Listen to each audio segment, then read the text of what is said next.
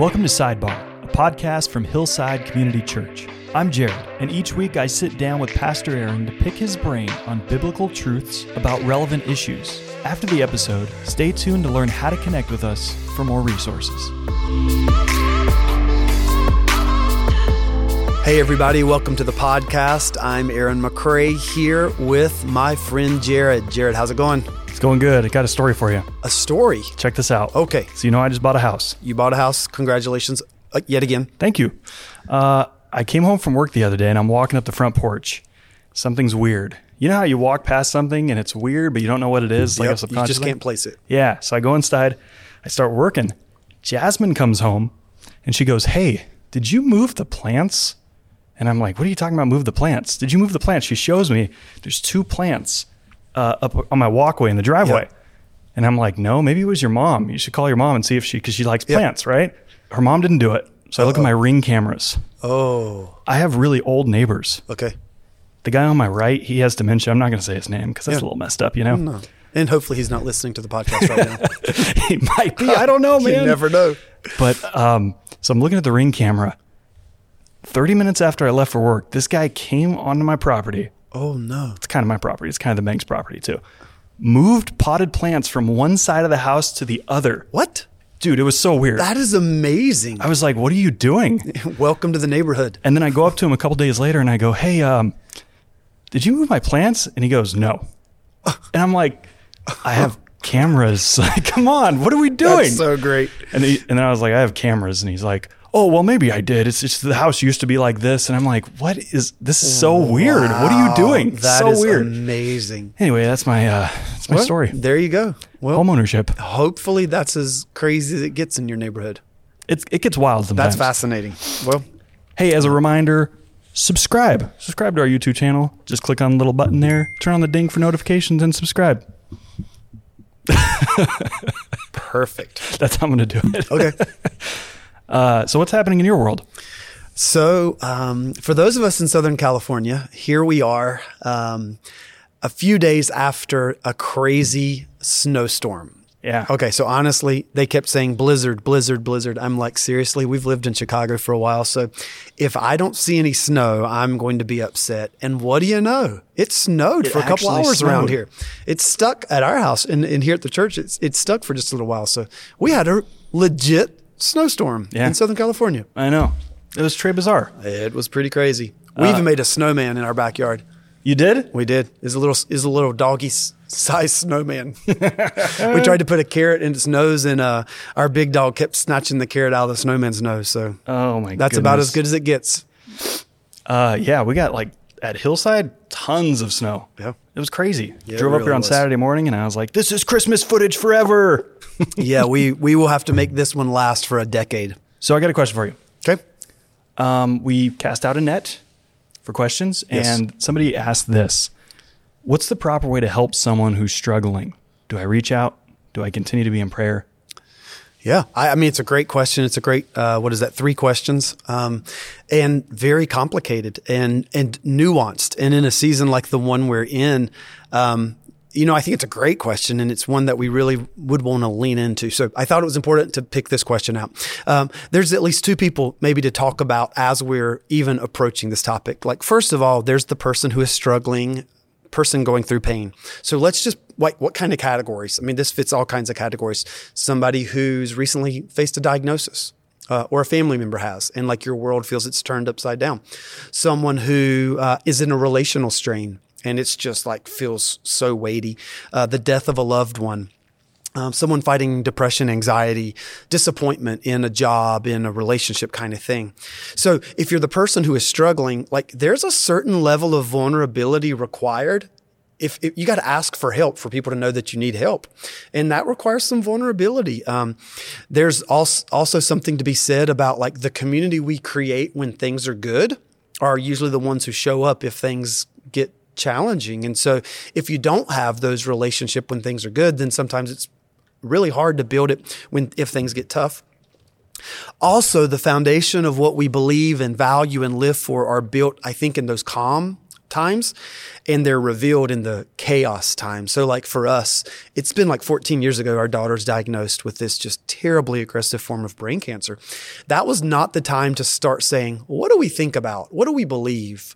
Um, it was chaos. And so we're so thankful we had some values. We knew what we believed. They really sustained us through that time. But for the person who is struggling, the problems could be we can be prideful and not want to share our struggles. Like that's a real deal. Like I don't want to look weak or I don't want to look like I have a need. It could be we've been hurt and there's walls that we put up and the problem is that just further isolates us in a in a tough time. And then suffering, you know, sometimes suffering really softens us, but for other people, let's just be honest, suffering makes us selfish. And all we can see or feel is pain, and we're reacting and seeing through that. So that's the person struggling. On the other hand, there's the person who's caring. And moments like this require some kind of like EQ, some kind of emotional intelligence to know how to lean in, how not to. We have a saying that we use sometimes here around the staff, sort of birthed out of some tough times among other people. We would rather risk showing up for someone and it being a bad time versus avoiding someone in their struggle and the person feeling abandoned. So sometimes it's just a risky to, to show up, but problems here are often we're just so busy. We're just so busy. We got our own things going on. And, and a lot of times we show up for a crisis, but the truth is we can move on pretty quickly when the person struggling may be there for a long time. Um, we're in a self absorbed culture. And so if it doesn't really impact the way that I live on a day to day basis, then, ah, man, I'm sorry. Um, but sometimes it's hard to lean in. So we've got to slow down long enough to actually see and feel and care for the sake of, of others. And then you have this sort of umbrella. The, the question, how do we care? Um, do we reach out? Do we continue to be in prayer? Um, you know, it's honestly based off of the different kinds of relationships. There's a different response for somebody who's in our inner circle, somebody who's family, close, close, close friend, than there is friends in general or acquaintances. You know, there's there's an inviting in to people who are inner circle where acquaintances in a moment of struggle, you may be like, ah, like I don't know if now is the time. And so it's a challenging thing. But scripture, the Bible, is absolutely crystal clear. One example of how we're to care is Romans 12 15. The Apostle Paul writes, Rejoice with those who rejoice, mourn with those who mourn. So it speaks about celebrating with others, like truly celebrating. Like, you bought a house. That's amazing. Let's celebrate. Let's go move your potted plants around. Rejoice, uh, but then mourn when when others mourn to lean into those heartbreaking times and to actually care and how do we do that? It's it's got to be like in practical, practical ways.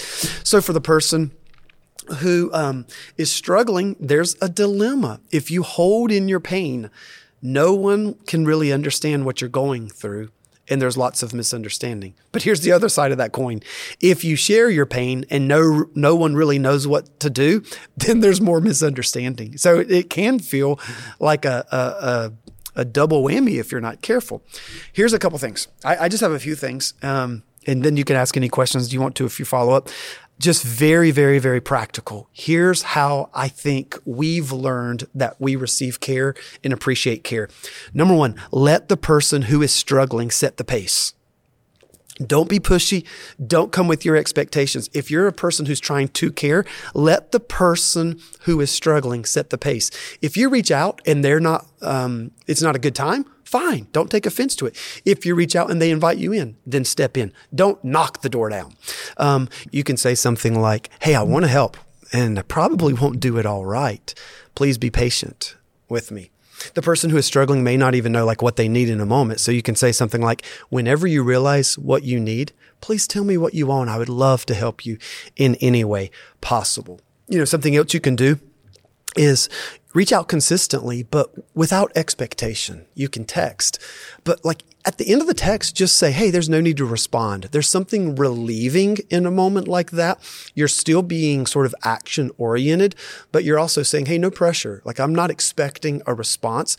And then don't be offended if there's not a response. Like if a person is struggling, responding to your text or your whatever may not be at the top of their priority. And that's fine. That's acceptable.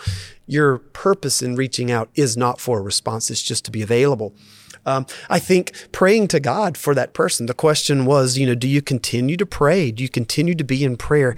Absolutely continue to be in prayer no matter what, even if you're not seeing anything. Like sometimes, um, prayer, you know, is an act of devotion that takes years before you see, uh, anything. And sometimes some people don't ever see anything.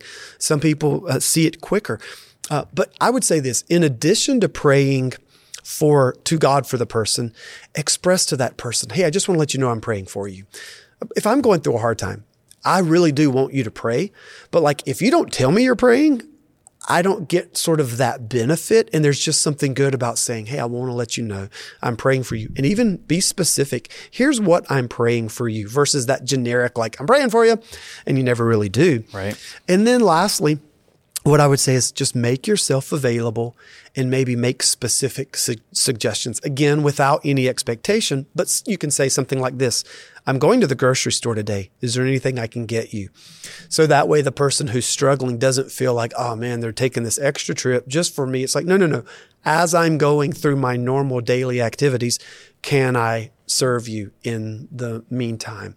And so it's just a thoughtful kind of way to say, if there's anything I can do, I would love to help out. What if the person who uh, you're you're praying for could care less if you're praying for them? Like they don't want to hear the God stuff. They don't want to hear about that. Yeah, yeah. I, I, don't force. You know, don't force prayer. Don't force faith. Don't don't force somebody in your attempts to care and to serve them in a time of need. Like I don't think we're supposed to do that. The Bible speaks about a a wife who has a husband who doesn't believe. You know, the context seems to be like she came to faith at some point and he didn't. And so the instruction of the scripture is just like be gentle, be humble by your example of following God. Maybe they could be won over just by seeing your example without any words, because sort of the context seems to indicate the husband is, is totally against the faith and doesn't want to hear anything about it. So for somebody we're trying to serve, like I think we're being gentle. Like that, that doesn't mean stop serving them or stop showing up. But it means we're not serving you um, so that you will come to know Jesus. We're serving you because we love you and we have compassion, and hopefully your heart will be open to God in that moment. But we can't force that on somebody. But keep praying. You just don't have to tell them that you're praying for them. What you just said sounds like the exact opposite of how America handles anything. That's true. That's true. Uh, yeah, our, our approach is more do this or else. Yeah. Or it's also a I do this because what's in it for me. But what we're called to do is to love others as Christ has loved us. We didn't deserve it. We didn't earn it. Out of grace and out of His mercy, He loves us. Um, and He forgave us. And so we're to love and to forgive and to serve others out of that sort of overflow of what Christ has done in us. If you like what Pastor Aaron's saying right now, you should watch on Sundays a lot more of this with more lights. That's awesome.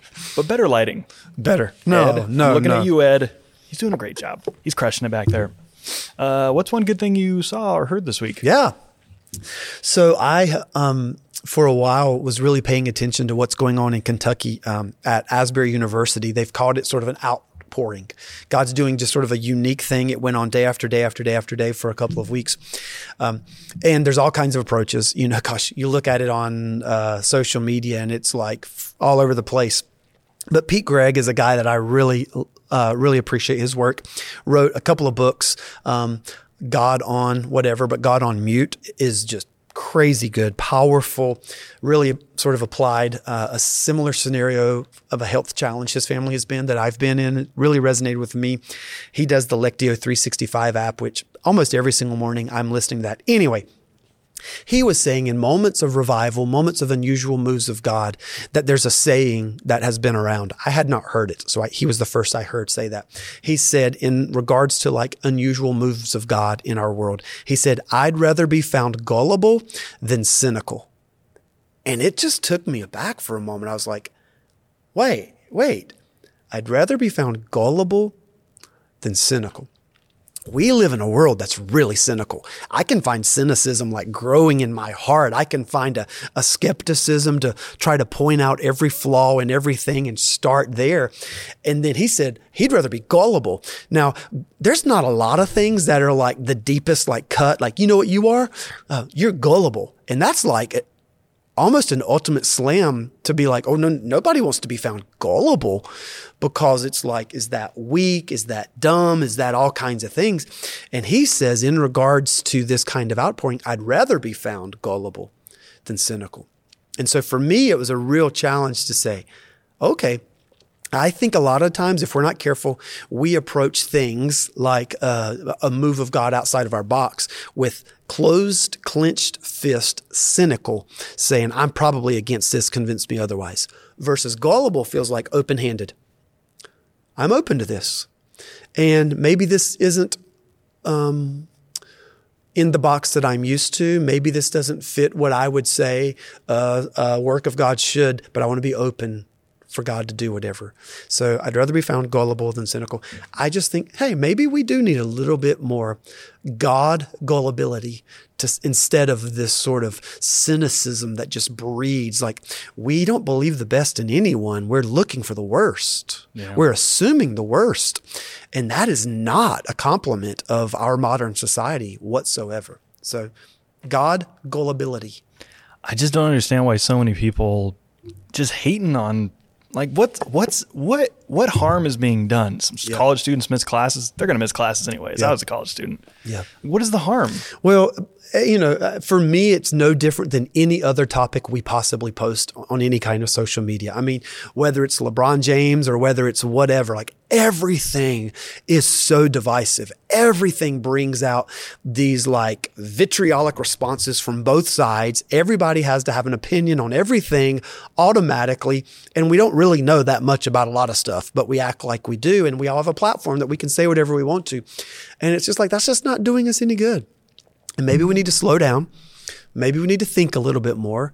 Maybe we need to actually spend time with some people who are up close uh, in, in real human interaction. You, most of these people would never say the same things to a person's face that they say online. Mm-hmm. Um, and so it's, I think it's dehumanized us a little bit to be so living, uh, virally or digitally or whatever. And maybe we just need to slow down a little bit and, and get back in touch with reality and real relationships and what it means to love and serve each other. I hope so. I hope so. Someday, hopefully. Yeah. Come on, America. Get it together. we can do it. Also, if you want help getting it together, watch us on Sundays. Sorry. So awesome. Uh, but seriously, thanks, Pastor Aaron. I appreciate your wiseness. thanks, Jared. Good. I mean that. You. I think you're wise. I think you're very wise. Well, I appreciate that. Thank you for saying that. Yeah. Again, if you like what you see, subscribe. Subscribe. Watch us on Sundays. On that note, see you later. Sure. See you next time. All right.